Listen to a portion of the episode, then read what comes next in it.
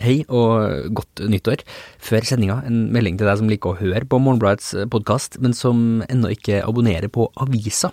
Du har kanskje et nyttårsforsett om å få med deg mer av hva som skjer i verden, og ikke bare det kaoset som, som hender fra dag til dag, men bakgrunnen for det hele.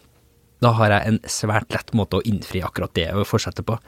Akkurat nå så får du 40% rabatt om du bestiller tre måneders abonnement på Morgenbladet. Da får du avisa levert hjem til deg hver fredag. I tillegg så får du tilgang til alt innholdet vårt på, på, nett. Så kan du lese oss på mobilen også. Det inkluderer alt som er i den ferske avisa, i tillegg til over 50 000 artikler fra arkivet vårt. Det er altså 40% på tre måneders abonnement. Det kan du bestille om du går inn på morgenbladet.no skråstrek pod altså morgenbladet.no skråstrek pod. Nå til sendinga. Han ble jo selve eh, symbolet på nederlaget for eh, flertallet i eliten i eh, Arbeiderpartiet. Hvordan ble Trond Giske så viktig i Arbeiderpartiet at han fikk en egen fløy oppkalt etter seg? I Ukas Avis så kan du lese om Giskes vekst. Og er det mulig å lage teknologi og samfunnskritisk TV- og filmunderholdning når denne kulturen sjøl er en del av systemet den bør kritisere? Aksel Kielland tar en prat om serien Black Mirror, og når vi først hadde han i studio, så fikk vi han også til å si sine meninger om den nye Star Wars-filmen. Jeg heter Askild Matre Aasarød. Dette er Morgenbladets podkast. Tove Gravdal, hei hei. Velkommen tilbake i studio. Det er altfor lenge siden, siden, sist. Hei og ja. godt nyttår. I like måte. Du, i, I denne ukas avis så har du sammen med Maria Berg Reinertsen og, og Sigve Indregard skrevet den motsatte saken egentlig av den alle andre skriver. Eh, dere har skrevet om Trond Giskes imponerende vekst i Arbeiderpartiet gjennom 1990-tallet og, og frem til nå nå nettopp. Eh, dere har snakka med mange av dem som jobba med han og mot han og, og rundt han eh, gjennom hele, hele den imponerende, imponerende, veksten. Eh, stemmer det at han fra barndommen av hadde en, en stor plan om å bli leder i Arbeiderpartiet og, og til slutt statsminister? Om han hadde det helt fra barndommen av, det har vi ikke kunnet verifisere på noen slags måte. Men han inngikk visstnok et veddemål med sine kamerater og det kom frem i offentligheten sånn i begynnelsen av 2001 mm. at han uh, skulle bli statsminister og partileder før fylte 50. Ja. Og han har vel omtrent uh, akkurat nå bikket 50, så um, uh, han greide ikke det, da. Men, Men, frem til det så har det jo pekt i hvert fall en ville ikke vært helt usannsynlig hvis det, det veddemålet faktisk eh, gikk i hans, hans favør. Det kan jo være for så vidt fortsatt gjøre det på, på, sine måter, men det ser jo akkurat nå litt mørkt ut. Ja, Både ja og nei. For selv uten det som har skjedd de siste ukene med Trond Giske, så, så har han jo vært en veldig kontroversiell figur innad i mm. Arbeiderpartiet. Og eh, noen har ment at han var den åpenbare kronprinsen, andre har ment veldig sterkt at det er han ikke fordi han tilhører eh, det som kalles venstresiden i Arbeiderpartiet, og fordi han har eh, skapt kontroverser rundt seg gjennom hele den ja. perioden han har vært politisk aktiv. Og egentlig, det er nesten startpunktet også, eh, hvor han definerer seg så tydelig som liksom en sånn venstresideleder i Arbeiderpartiet. Du, du, sier at historien, eller dere sier at historien om Giske sin posisjon som venstrefløyens lederskikkelse starta på landsmøtet i AUF, alt i oktober 1992. Hva var ja. det som skjedde akkurat der? Ja, da dundret jo Giske inn på den nasjonale politiske arenaen da han ble valgt til AUF-leder. Og vi må huske på at dette var et veldig interessant uh, punkt i norsk uh, politisk historie, fordi regjeringen, Arbeiderpartiregjeringen var i ferd med å innlede forhandlinger om norsk EU-medlemskap. Da var det jo gått 20 år siden Norge sa nei til EF e i 1972, og nå ville Gro Harlem Brundtland prøve igjen. Hun fikk med mm. seg landsmøtet i Arbeiderpartiet den høsten. Rett før var da Trond Giske blitt valgt til leder av ungdomspartiet. Og han, på det møtet hvor han ble valgt til leder, så gikk han altså i nærkamp med sin forgjenger Turi Birkeland, som jo var en uh, svoren EU-tilhenger, uh, om EU-spørsmålet. Og Trond Giske lyktes med å få med seg AUF-landsmøtet til å si nei til norsk medlemskap i det som fortsatt het EF i 1992. Og han ble med grunnlag i, i dette landsmøtevedtaket i AUF da en av de viktigste frontfigurene på nei-siden ja. i valgkampen i 1994. Og man kan, en av kildene våre sier ja. at, at Giske, hvis man skal personifisere historien, så er Giske personifiserer han uh, nei seieren i 1994. For vi må jo, vi som dekket valgkampen den gangen, vi eh, visste jo at mm. slaget om nei eller ja til EU i 1994 eh, det sto i Arbeiderpartiet. Ja. Altså Anne Enger Lahnstein var nei-dronningen, mm. men alle visste jo hva Senterpartiet mente. Det som avgjorde saken, var hvor Arbeiderpartivelgerne og LO-medlemmene gikk hen. Og, og der bytta Giske det i i nei-sidas favør? Giske var en helt sentral aktør, jeg mm. husker det veldig godt. Han var jo eh, en av grunnleggerne av det som kaltes eh, sosialdemokrater mot EU, eh, e der han sammen med tidligere statsråd Halvard Bakke og Tove Strand Gerhardsen, som hun het den gangen, jobbet innad i Arbeiderpartiet og i LO. Det er veldig viktig å ta med seg LO her mot, uh, mot norsk medlemskap i EU. De lyktes med å få flertall på LO-kongressen i september 94. Det var et hardt slag for ja-siden i Arbeiderpartiet. Og de lyktes altså å få mange nok Arbeiderparti-velgere. Altså over en tredjedel av Arbeiderpartiets velgere stemte jo mot EU-medlemskap. Og det var det som bikket, mm. bikket den avgjørelsen i nei-sidens favør. Ja. Så, så, litt kontrafaktisk historie kan muligens eh, peke mot at vi ville vært i EU hvis det ikke var for uh, Giskes strategiske uh, avgjørelser akkurat da? Ja, altså hvis man liker å feste historien på personer, så, uh, ja. så kan man jo si det sånn. Men det, allerede her da, så setter han jo seg som en veldig kontroversiell figur. Hvordan fungerer han i Arbeiderpartiapparatet etter at han har ja, som du sier, bare sånn eksplodert inn på, på scenen uh, i forbindelse mm. med, med, denne saken? Det, det, var jo veldig veldig interessant. Jeg mm. jobbet i det som het Arbeiderbladet den gangen. Ja. Og, og hadde mye kontakt med arbeiderpartipolitikere og ikke minst med fagbevegelsen.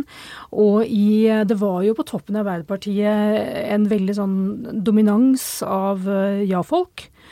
Og um, jeg husker ikke akkurat det, men jeg kan godt tenke meg at det var ekstremt mye aggresjon mm. mot uh, nei-agitatorene innad i Arbeiderpartiet. Og jeg husker i hvert fall at det var det mot Halla Bakke, og, og, Trond Giske som AUF-leder ja. var jo da enda viktigere enn uh, en Halvard Bakke. Og, og, etterpå, da, når Giske var Han vant jo. Og, og, det en av kildene våre også sier, det er at han ble jo selve eh, symbolet på mm. nederlaget for eh, flertallet i eliten i eh, Arbeiderpartiet. Og samtidig, det, det, som skjedde i 94, det var jo at Gro Harlem Brundtland, selv om hun da tapte EU-valget, hun valgte å bli sittende som statsminister. For hun ville for all del unngå det samme som skjedde etter 1972, nei-flertallet. Da det ble lagt lokk på uenigheten i Arbeiderpartiet, og nei-siden ble skviset mm. ut fra topposisjoner osv. Og, og, det ville ikke Brundtland ha noe av. Hun ville at uh, nei-siden skulle være med videre i den politiske utformingen i Norge. Og det gjorde at du kunne i hvert fall ikke skvise ut uh, Trond Giske. Han måtte, måtte, kunne operere politisk, og det, han hadde jo en plattform for å gjøre det også, fordi han var AUF-leder. Og det Trond Giske gjorde, var å pleie det nettverket han skaffet seg under EU-kampen. Eh, e det var mange sentrale skikkelser i, eh, i fagbevegelsen og i Arbeiderpartiet som han, eh, han knyttet nære kontakter til i nei-kampen. Ja. En av dem var Geir Liv Valla, og, og, da han kom inn på Stortinget i 97, fortsatte han å pleie disse kontaktene. Og eh, det er flere kilder, både de som på en måte er for, eh, var, har vært en støttespiller mm. for Giske, og de som har vært eh, motstandere av han innad i partiet, anerkjenner at han var ganske viktig for å reise det rød-grønne prosjektet til sjuende og sist, i samarbeid med Gerd Liv Valla annet. Og han klarte da etter hvert å bli en ekstremt mektig politiker i Arbeiderpartiet. Han ble minister første gang i, i 2001, ikke det Kirke- og utdanningsdepartementet, ja, kanskje da? Eller? Han ble minister i 2000, da Ja. Jens Stoltenberg eh, overtok med sin første regjering. Mm. Han eh, ble ganske fort eh, plassert som venstre, altså han ble den Mm. fremste eksponenten for venstresiden i Ja. Arbeiderpartiet.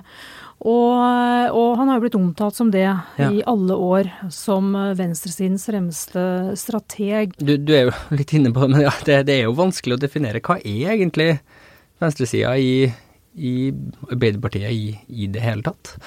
Ja, det har jo eh, kildene våre også hatt litt problemer med å forklare oss. Mm. Og, og det er jo noen viktige saker som definerer hva, eh, hvordan man plasserer eh, folk etter høyre- og venstre-aksen. Og i Arbeiderpartiet så er det fortsatt EU-saken. Og det er eh, forholdet til eh, offentlig eller privat eh, virksomhet. Og, men så er det miljøspørsmålet, som Ja. jo var med på å definere Giske fordi at han var eh, miljøaktivist på mange måter, som AUF-leder og var radikal i slike spørsmål. Men, eh, men i dag, altså Giske som næringsminister, han var jo for oljeboring utenfor eh, Lofoten, ja. Vesterålen og Senja f.eks., som AUF i dag er imot. Og hva er da det venstre hva er da venstrestandpunktet i Arbeiderpartiet? Er det det, det tradisjonelle kraftsosialisten, som jo gjerne plasseres på venstresiden fordi Ja. de er gjerne EU-motstandere osv. De, eh, de er jo for oljeboring utenfor Lofoten fordi de vil ha arbeidsplasser i nord. Eh, Men AUF-erne, som gjerne også er mot eh, EU-medlemskap, og de er mot. De vil ha vern utenfor Lofoten. Så, så miljøspørsmålene, det, det splitter også venstresiden, da. Ja, og der har Giske, da, hvis han da jeg skal ses som, som den store representanten for venstresida, har vandra ganske langt fra der han starta. Ja, om han har vandret så veldig langt, for vi vet jo ikke hva han mente om eh, Det var jo ikke, noe, var ikke aktuelt med vern av Lofoten for, eh, for eh, 20 år siden. Nei. Men, men at han har moderert seg, det er helt klart. Og at, at han At det kanskje er litt en myte, det. At han er en sånn representant for venstresiden i Arbeiderpartiet, det, det stemmer nok. Nå har du forklart litt hvordan egentlig han da, da oppsto, og, og klarte å komme seg frem til, til rollen som minister. I, I teksten så skriver dere jo veldig mye mer om tida fra 2001 og frem til i dag, om hvordan han eh, egentlig da får den sentrale eh, posisjonen han får da Særlig som kulturminister først, da, i 2005. Mange ser jo på han som en av de aller viktigste kulturministrene, i hvert fall fra de siste par, par tiårene. Men det er også her han annet får litt det ryktet som den der partypolitikeren, annet med det Mira Craig-bildet som det har vært veldig mye, mye, mye snakk om. Dere skriver veldig bra om det, og også om ting som nachspiel-saken fra 2012, eh, hvor Giske visstnok en, en sen kveldstime på Lorry det her i Oslo eh, skal ha sagt at Telenors styreleder var ferdig om han solgte Telenor sin andel i TV 2 til, til utlandet. Og dere diskuterer den siste diskusjonen rundt Giske før denne metoo-saken, nemlig hvordan han eh, leda, var med å lede, eller ikke lede partiet, under valgkampen. Det er veldig spennende lesning som jeg anbefaler alle å lese. Og du som hører på, du finner det på nett og på papir. Tove Gravdal, tusen takk for at du eh, kom i studio igjen, du. Bare hyggelig.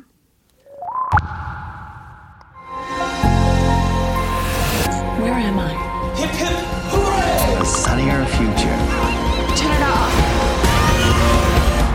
But how long can happiness realistically last, anyhow?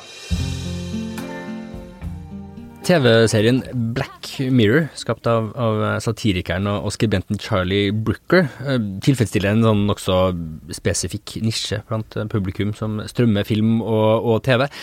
Serien leverer denne enkeltstående episoder som alle forteller karikerte, ofte dystopiske eh, fortellinger om, om eh, ja, den digitale hverdagen som vi lever i i dag. F.eks. en verden hvor sjekkeapp algoritmene med 99% sikkerhet kan forutsi hvem vi vil ha et livslangt forhold til, eller et samfunn hvor alle filmer hvert sekund av, av livet sitt. Hvem er det som vil ha denne type underholdning? Jo, alle vi som i stor grad har gitt oss hen til algoritmestyrt underholdning og teknologiselskaper som får all informasjon om livene våre. Men som samtidig eh, gjerne vil ha kritikk av de samme moderne institusjonene og infrastrukturene. Uh, denne ironien er ikke blitt uh, mindre da algoritmegiganten Netflix overtok serien fra den britiske kanalen Channel 4. De har nå laga to nye sesonger.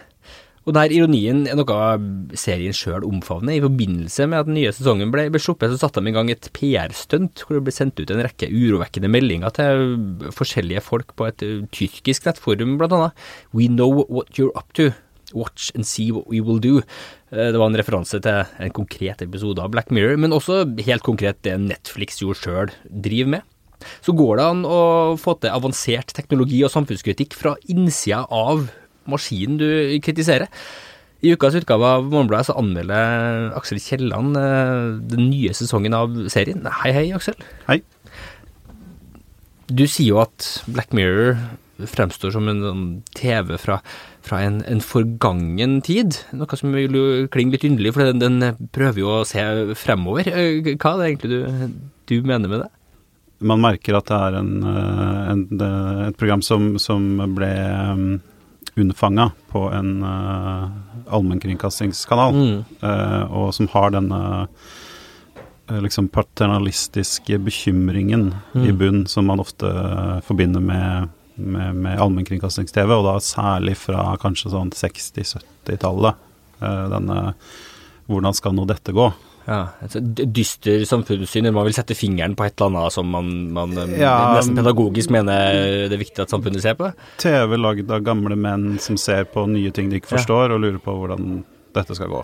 Men er det noe konkret, liksom tidligere TV-underholdning du, du, ser den i relasjon til? Jeg ser, jeg ser, det jo da, som jeg skriver i teksten, i relasjon til den lange britiske tradisjonen for um, fjernsynsteater. Ehm, og, men også science fiction. Uh, teater eller stykker skrevet for uh, det de kalte da uh, The Electronic Studio, mm. altså flerkameraproduksjoner. drama produsert etter sitcom, sitcomens hva skal man si, innspillingsprinsipper, da. Ehm, men Eh, også britisk science fiction som alltid har slitt med at de har veldig lave budsjetter sammenlignet mm. med amerikansk science fiction, og som da måtte gå mye mer intellektuelt til verks og uh, uttrykke store ideer med veldig enten håndfaste ting eller veldig liksom sparsommelig effektbruk. Ja, Så det gjør at du, går, du, ender opp med å fokusere mer på idékonseptene? Ja, og, og, Storbritannia har jo en stolt tradisjon for dystopisk science fiction. Altså ja. de to mest kjente som alle kommer på, er jo skrevet av briter. Ja. Uh, så Orwell og 84 og, og Brave New World. Ja. Så, uh, så, det, så er det en sånn tradisjon der, og så syns jeg at man kan merke at det skjedde noe da, med, med serien da den flytta til Netflix. Ja, for det blir jo kjøpt opp da nesten av det det kritiserer, kan du ja. nesten si. det er så ofte kritisere. Ja, og, og det syns jeg jo da i den, uh, i den nye sesongen at du merker Og det, altså, det gjelder jo også for den forrige, men, men synes det er påfallende at i den nye sesongen, de beste episodene er de hvor uh, De som har, hvor man bruker Uh, teknologi som vi kan se i vår hverdag, iallfall mm. spor av. Uh, ikke til å fortelle liksom sånne uh, Hvis vi ikke skjerper oss nå, så kommer det til å gå fryktelig mm. galt mm. historier, men mer sånn klassisk klassiske sjanger sjangerfortellinger, da. Mm.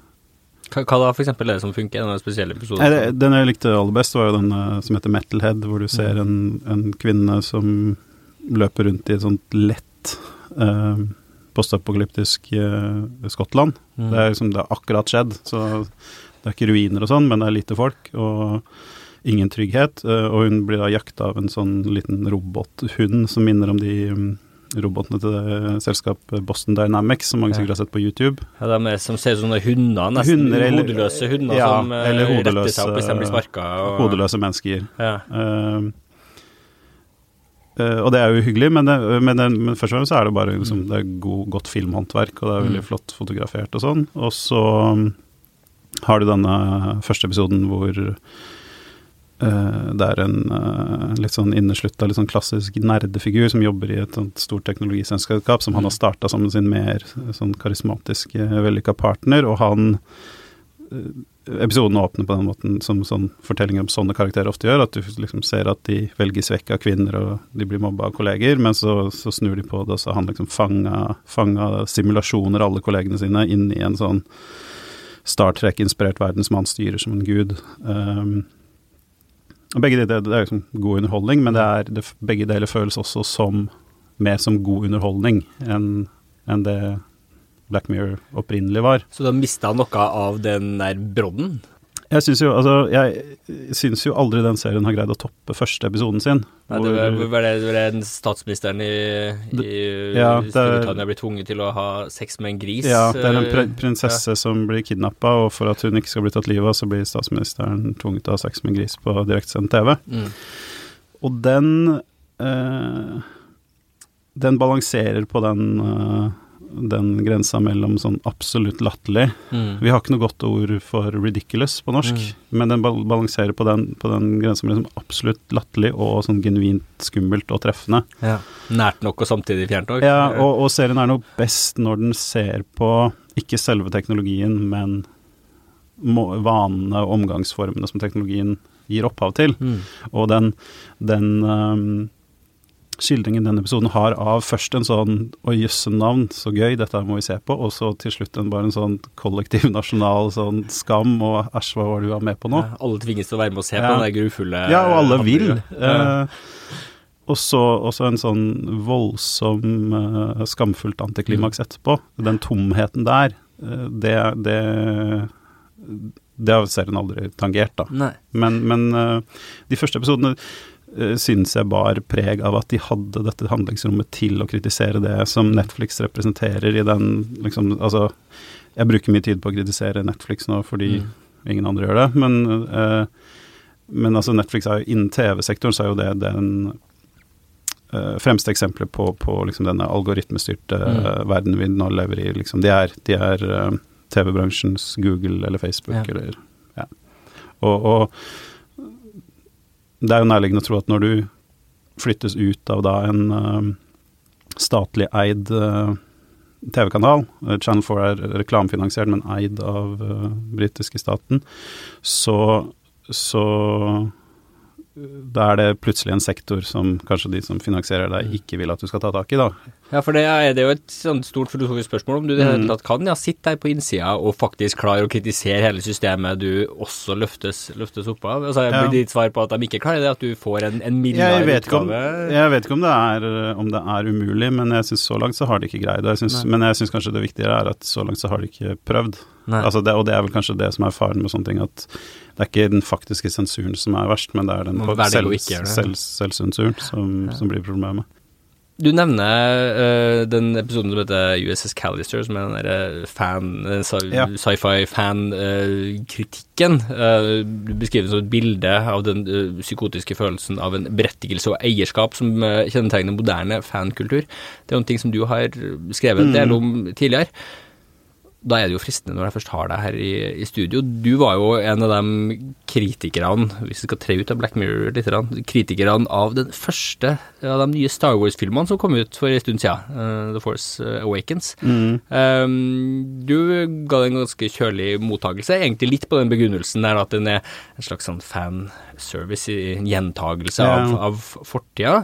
Uh, og, og, tilfredsstillelse av et fanmiljø, som veldig mye av vår populærkultur nå drives av. da. Mm. Algoritmesamla informasjon som så brukes til å mate tilbake. Det ting du elsker. Ikke sant. Nå har den nye Star Wars-filmen kommet ut, The Last Jedi, og der har det kommet et, et sånt tilbakeslag, eller backlash, nesten på det ja. motsatte. Folk er sint fordi at nå har Disney satt en autør til å lage en uh, ny Star Wars-film, og har tilsynelatende brutt mange av reglene som fansen har lyst til at, mm. at denne serien skal følge. Hvor havnet du egentlig da? Jeg likte, jeg likte filmen jeg, altså, jeg, likte filmen ganske godt, men det første jeg tenkte da jeg gikk ut av kinosalen, er jeg har ingen anelse om hva disse filmene er lenger. Altså, mm. I den forstand at den, den, føles jo ikke som å se en filmhistorie. Det er jo akkurat som det bare finnes en lang pølse med Star Wars-handling der ute et sted, så bare den vil bare vilkårlig kappa på ulike steder. Og så, ja. Men jeg syns jo det som var mellom de to punktene på pølsa, var ganske bra. Ja. Og, og, jeg likte jo godt det at den det er jo en Star Wars-film som, som, har litt temaer og sånne ting, som du faktisk kan diskutere Du kan ha en samtale om hva handla den filmen om Mm. uh, etterpå, og det er jo nytt. Men så så vet du jo aldri med, med sånn uh, nerde-backlash om det er tre mennesker som sitter og manipulerer Ja. Rotten Tomatoes, og, og 24 andre som sitter på et, uh, et diskusjonsforum, Mm. eller om det faktisk er en folkebevegelse bak det. Men uh, Om det faktisk er en, et, et, et reelt sinne, eller om det Mm. bare ja, men et Og det tror jeg, først du, tror jeg først du får se når, uh, når du får se neste Star Wars-film. Mm. Om det speiler seg i billettsalget, så kan kanskje Disney begynne å bli bekymra. Men hva tenker du generelt? Eh, på noen måter så er jo det eh, De av oss som likte den nye, nye filmen, kan jo se på det som et håpefullt tegn for den her eh, algoritmestyrte eh, kulturhverdagen vi, vi trer inn i, at det faktisk er mulighet at det kommer popkornkultur som har en viss spennende tyngde, også Ja. laga liksom på ruinene av fortidas barndom. men du må jo tenke også at det her har å gjøre med uh, kondisjonering av forventninger. Vi har så lave forventninger Ja, at så lenge noen prøver, så ja. det. Så lenge du ser uh, en film hvor uh, du kan identifisere at her har det vært en regissør med en tydelig filmskapersignatur ute og går, så, så skal du liksom være begeistra av det alene. Så jeg vet ikke. Jeg syns jo jeg synes for så vidt både den uh, Last Jedi og Rogue One var gode underholdningsfilmer, men det er det er jo det sier jo mye om kulturen vår i dag, at liksom disse Star Wars-filmene som pumpes ut på årlig basis, og kanskje snart oftere også, de, de, får, de får rollen av Eller får oppgaven med å liksom være et sånt kulturelt barometer, da. Og øh, da er det ikke hvorvidt det barometeret viser noen positive eller negative utslag som er det negative, det er at vi har kommet dit hvor vi har gjort Vi definerer kulturen på bakgrunn av Star Wars. Da er kanskje Black Mirror eh, noe ironisk nok som gjør oss et eh, hakket bedre, eller håpefullt eh, mulighet for, for samfunnskritikk, da. Ja, det er, det, er et mye bedre utgangspunkt. Mm. Så, så gjenstår det å se om, eh, om de spisser seg litt. Altså, Charlie Booker er, som du sa, er jo kanskje liksom sin generasjons viktigste TV-kritiker. Men Mm. liksom, han har popularisert TV-kritikk med disse liksom, Wipes-programmene sine. Så, så han har jo det som Han er jo smart nok, han er jo flink nok, så Vi får bare sitte og håpe at han tør å lage en, en god eh, Netflix-satire, som Netflix Mm. blir tvunget til å, å dissuere. ja. Aksel Kielland, du får ha tusen takk for praten. Jeg anbefaler alle å gå og lese eh, anmeldelsen din av eh, Black Mirror. Du finner den både på nett og på papir. Det var alt vi hadde i ukas sending. Om du liker det du hører her, så, så vil du også like vår søsterpodkast Da, hvor Kari Slottsveen og Håkon Gundersen begår dypdykk i Morgenbladets arkiv. Og om du vil ha mer stoff fra oss i podkasten, så kan du gå inn og like Facebook-sida vår, Morgenbladets podkast. Der får du oppdateringer om hva som skjer både foran og bak eh, mikrofonen. Og om du gir oss en hyggelig tilbakemelding gjennom podkast-appen din, så hjelper det oss også en hel masse til å nå nye folk. Musikken du hører i bakgrunnen nå er laga av Beglomegg og Ådne Meisfjord. Jeg heter Askild Matre Aasarød. Vi høres igjen neste uke.